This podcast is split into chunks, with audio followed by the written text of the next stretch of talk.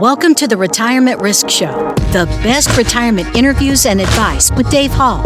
Learn strategies to help you reduce and even eliminate the risks facing your retirement.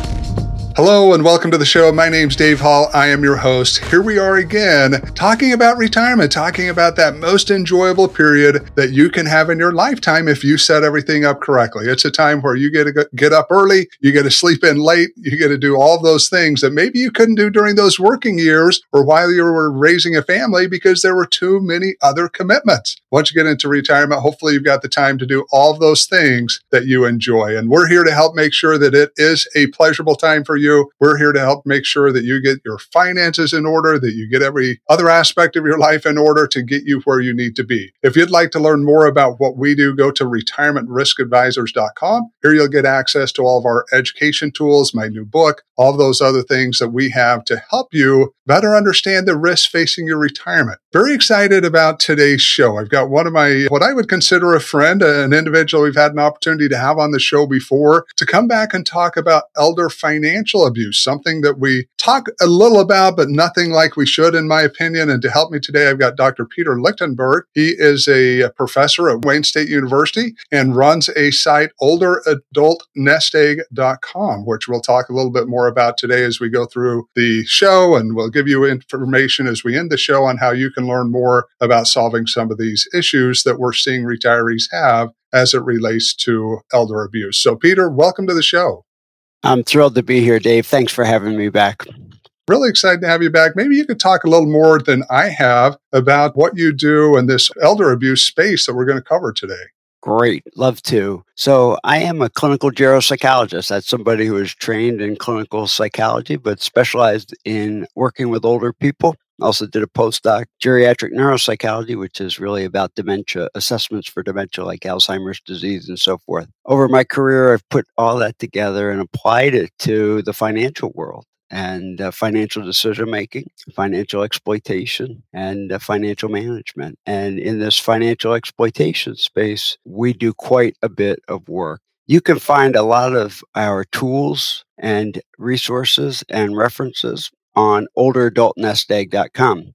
We have a landing page for older people, we have a landing page for professionals and for caregivers, and there's tools for everybody we continue, Dave, to do both clinical work, intervention work in this area, but also research. And as we do this research, we continue to learn more lessons.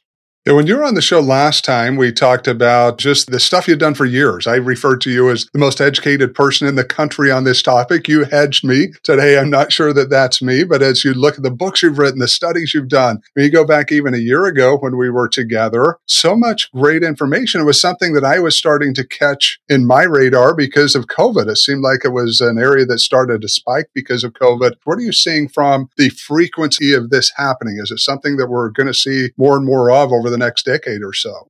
We are seeing it more and more. And you know, uh, Dave, we're actually seeing it across the adult life course. We've seen a huge jump in people in their 20s or under 20 in terms of being victims of scams. Really interesting uh, data from the FBI showed that older people don't necessarily uh, get scammed more often than younger people, um, people in their 30s and 40s. However, the amount of money they lose is almost twice as much. And of course, being in that retirement age, as you were discussing, they don't have the time or the ability to make up for those losses financially. So it's a huge problem, and they're really becoming targeted more and more. I think artificial intelligence is really being used to try to exploit older people, the more and more sophisticated approaches to scams. Is there a definition out there too? Maybe we could share with the listeners for those that aren't familiar with this, what elder financial abuse is. What would that be defined as as we look across the spectrum? Thank you. It is the misappropriation of an older person's funds by theft or scams. It can be by family, and we'll talk about that, or other trusted others, because that's important to talk about. It can be by stra- these stranger scams. It's not including identity theft. That's sort of a different topic. Elder mistreatment, which is a term you'll hear sometimes in the medical world, refers to when a trusted relationship goes sour and there really is abuse, whether it's financial or financial and other forms of abuse of an older person. So let's talk a little bit now that, that, we have a good definition there about some of the new research. As you guys continue to study this topic, what are some of the key things that you're seeing come out of what you're studying now? Two things I want to share with you today, Dave, from the new research on exploitation, looking at those who are exploited by a trusted other versus a stranger. And it's kind of sobering, the results. Those who are exploited by a trusted other lose more money, have higher levels of stress, anxiety, depression, and poor physical health. So even in this exploitation space, there's differential impacts. And, you know, 60% of all elder financial exploitation is done by family or friends. Well, that's shocking as we look at the trust that we have to put in those people. And many times when you get into a physical situation, maybe a mental situation where you can't make those decisions, any takeaways you're getting to help reduce the chance of this happening? Yes. So that's the good news. This is the third thing I wanted to talk to you about today, which is a new program that we created and that we're piloting which is a financial exploitation prevention program. And I'll just kind of sketch out for you the things that we try to do. It's a one on one program, it's three sessions, about 20, 30 minutes each. And it's really a person centered education program. We tailor it to the person's wants and needs. First thing we do, though, is find out about their financial vulnerability. So we use the tools on Older Adult Egg, the Financial Vulnerability Survey. And we also uh, use the Objective Three Item Financial Literacy Measure. So we do that to see where they're at. Then we start to talk to them about financial exploitation, what it is, how scammers operate, and what are some keys that you might see. Like we have convinced a lot of people hey, you need to use your caller ID. And if you don't recognize the phone number, do not answer. Hey, if you start talking to these scammers, you are, you don't realize it, but you're immediately raising the risk, especially with some AI tools that are available. If you feel pressured to make an immediate decision about something that just seems like, where did this come from? Don't do it. Stop talk to a trusted other, get some input, and you can find out that it's going to be a scam. So, those are some of the general things. And then we go on to uh, give them feedback about their financial vulnerability survey. Sometimes we find out about some relationship strain they're having about finances with a family member. Sometimes it's just a lack of confidence or budgeting. And then we tailor it. Do you want to learn more about inflation, budgeting, credit? And that's the second session is really around that financial information. And then we introduce the idea of you need to do two things if you haven't. You need a trusted advocate, so in the best form, financial power of attorney, and you need to create a financial inventory so that people can access that if they need to act on your behalf. And that's sort of the homework we sort of give a few weeks for people, and that's sort of the homework for when we pick up with them for the third session. We cover things, how that is going and things they may not have gotten all the answers to. We're finding uh, people don't often understand inflation. They really have no idea. You know, we use it in our vocabulary all the time. The news does too, but they never really define it. That's a fascinating kind of thing. And people have no idea where to start on budgeting. No.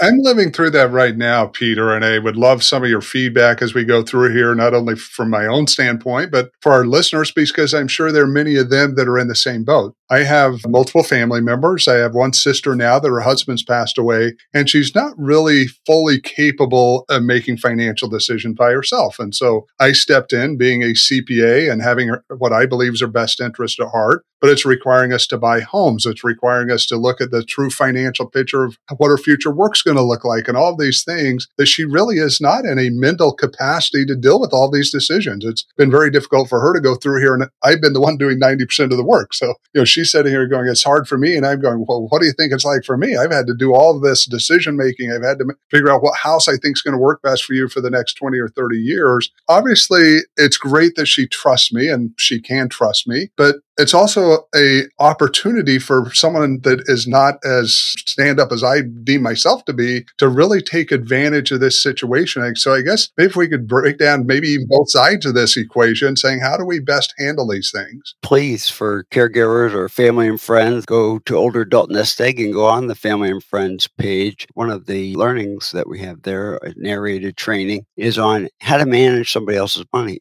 how to do that so you're not commingling funds, you're not uh, illegally getting your name on a bank account because some states, if you're a power of attorney, you cannot have a joint account. And how to keep records so that in case your siblings or somebody else really wants to know what's going on that you can be transparent. So it does require a lot of work. You think about those three things that's like what?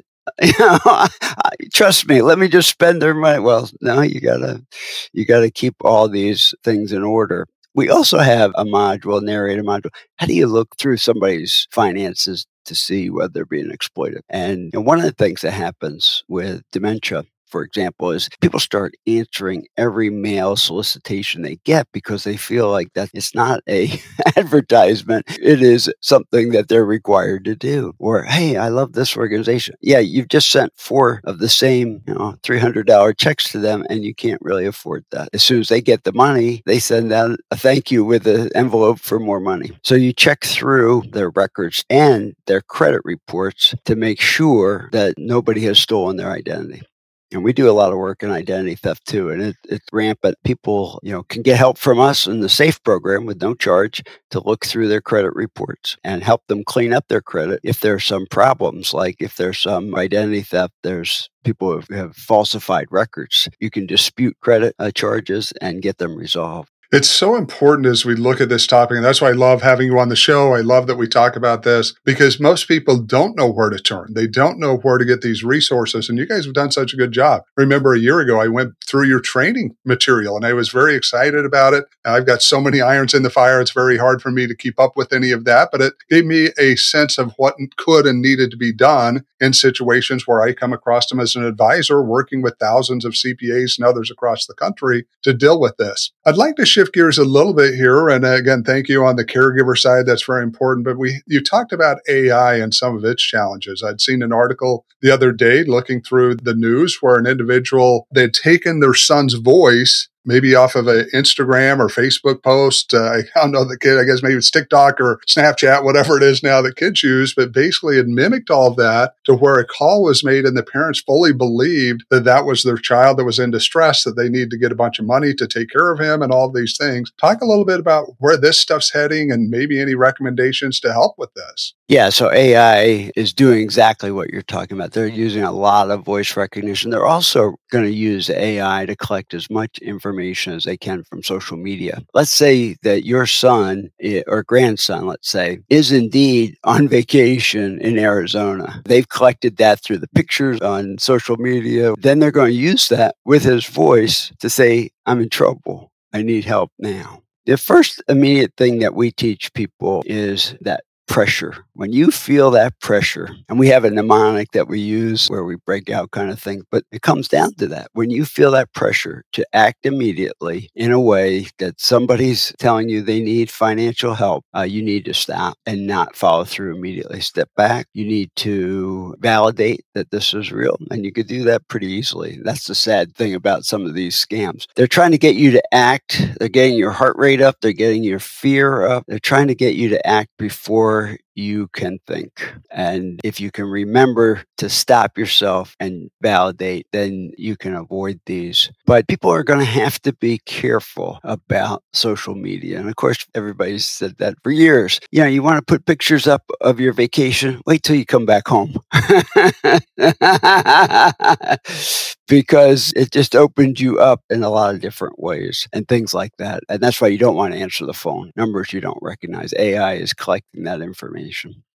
You don't even realize something as simple as responding to a text where they're asking if this is Peter and they've sent it to me. And I'm like, no, I'm Dave. I'm not Peter. Uh, you know, that's my friend. And then you get to this point that now they know who I am. They know who the number belongs to. They can then search additional data. In fact, I was talking to my secretary the other day and she had mentioned that some data we had out there was on the dark web, my information uh, you know, number one, it, it, scares you initially. And then number two, I'm going, well, what are you doing in there that you're finding this information? But we do need to be- understand that stuff needs to be changed regularly, especially on passwords and stuff of that nature, because it's so easy for people to mimic anything now based upon the amount of data they have out there on us. Yeah, yeah, great points. And some of the basics, though, are you have to have someone you can talk to about money And what we find in our research, no matter what, we, whether it's a national sample, local sample, 50% of older people say to us, at least sometimes I wish I had someone to talk to about my finances. And that's where that lack of a trusted advocate, trusted person comes in. And because there is a growing sense of financial entitlement by some subgroups of adult children to their parents' money, this has become more and more of a taboo topic and the communication uh, privacy boundaries are much higher, I think, than they even used to be. And we have to kind of break that down for people. They really have to have someone to talk to.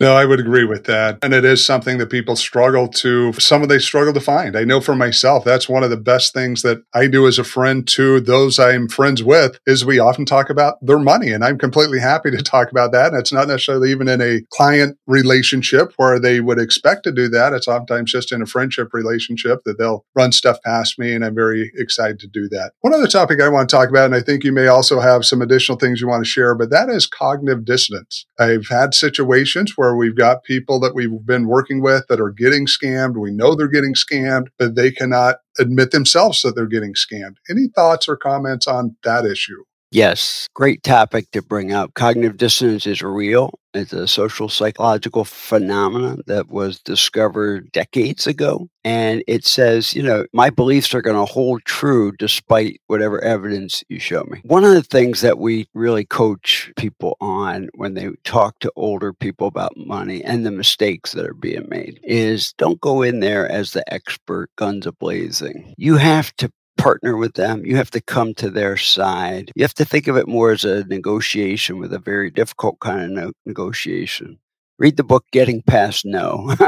and you really have to come over to their side. You have to understand how they see the world truly at this time. When they people feel understood, they're much more likely to then allow you to gently probe and discuss, hey, you know, I've heard about this. What do you think about it? Have you known anybody that's been in this situation? Especially like second romances and these romance scams did dad ever make you pay for him to come to visit you? You know, things like that. But you first have to come to their side. They have to feel like they are totally respected as an individual. They're not being talked down to, they're not being ridiculed. And then you have a chance to work with them to find a solution as you make those comments, I think about my own family right now. I've got one son who is very black and white, very, very black and white, meaning that if someone is being treated unfairly in the moment, that's as if they've been treated unfairly for the whole history of time. And we were having this conversation the other day, and many times for the family, it's easy to get on him and you know, just really go after him. And at this day, we just step back and let him talk. And it was that talking that got him through. And finally, after he got done, he goes, This stuff really doesn't matter, does it? What I'm worrying about and what I'm eating everyone's time up with. But he had to come to that realization. There was no amount of talking or commenting or getting after him or saying that makes no sense that we could do to get him to that point. Autonomy, identity, those are lifelong strongly held values and core to who we are. Can't tread on those. We really have to support those if we want to even try to get somebody's behavior change. Motivational interviewing is all based on that, Dave. It's all based on coming to their side, making that partnership, and then exploring both sides of things. Anything else you'd like to share? I'm not sure that we got through all the points on your research that you're, you're going through. Anything else you'd like to share? One more thing I want to share, and that is our SAFE program, which does do no cost one on one financial advocacy and coaching, has demonstrated that those who go through the program, whether they recover money or not, six months after our services are done, they report significantly less stress than when they started the program. That seems to me such an important finding because stress can be a killer. And reducing that stress of financial exploitation is a big step in not letting finances also ruin your health. And it's great when you look at the fact that you can do that, especially in environments maybe where it's already happened, because I know the trauma, you get someone that's been abused before, someone that's been held up by gunpoint at some point. Many times that trauma struggles to go away, that they deal with that the rest of their life. And I'm not saying with elder financial abuse that that still doesn't happen, but to know that there's hope and that there's some peace and that, hey, we can get through this if we work together. What a great resource to help people deal with something that really isn't pleasant for anyone to have to deal with, but many times we find ourselves in that situation. Exactly. Exactly. Couldn't have said it better myself. Thank you. Peter, it's been an absolute pleasure to have you. I hate that we have such short shows. When we have people like you, I could talk for the next 40 minutes, probably two hours going through these things, but we realize that our listeners have many other things that they need to get to. If you'd once again just remind everybody where they can get access to your work, I know you've got a number of books, would be here for another 40 minutes if we talked about each of those, so we'll spare them that. But obviously, you have websites and resources they can get to to really help them start addressing this issue, whether you're someone that's in a caregiver position, whether you're someone that's a professional like myself, or whether you're someone who is going through this individually or concerned you may go through it. OlderAdultNestEgg.com, all one word, OlderAdultNestEgg.com. It's where you can go and get free information, free resources, free trainings, and uh, join over 5,000 people who've been trained on our tools. Well, thank you so much, Peter. I appreciate you being here today. It's my pleasure to have people of your caliber come on our show because it only makes us better as planners to get to the place we want to be. Thanks so much for having me, Dave. My name's Dave Hall. I've been your host. Look forward to seeing each of you again next week where we'll break down another risk facing your retirement. Hey, if you liked what you heard and you want more retirement risk education, or you're interested in signing up for any of our many retirement focused webinars, make sure you check out our website at retirementriskadvisors.com. We have a lot of great resources, tools, and information on retirement available to you right at your fingertips. And if you're on social media, you can find us at Retirement Risk Advisors on Instagram and Facebook. This brings us to the end of another episode of the Retirement Risks Show with our host and retirement risk expert, Dave Hall. We here at RRA don't just get you to retirement, we get you safely through retirement. Thanks again for listening, and we will be back with you again soon.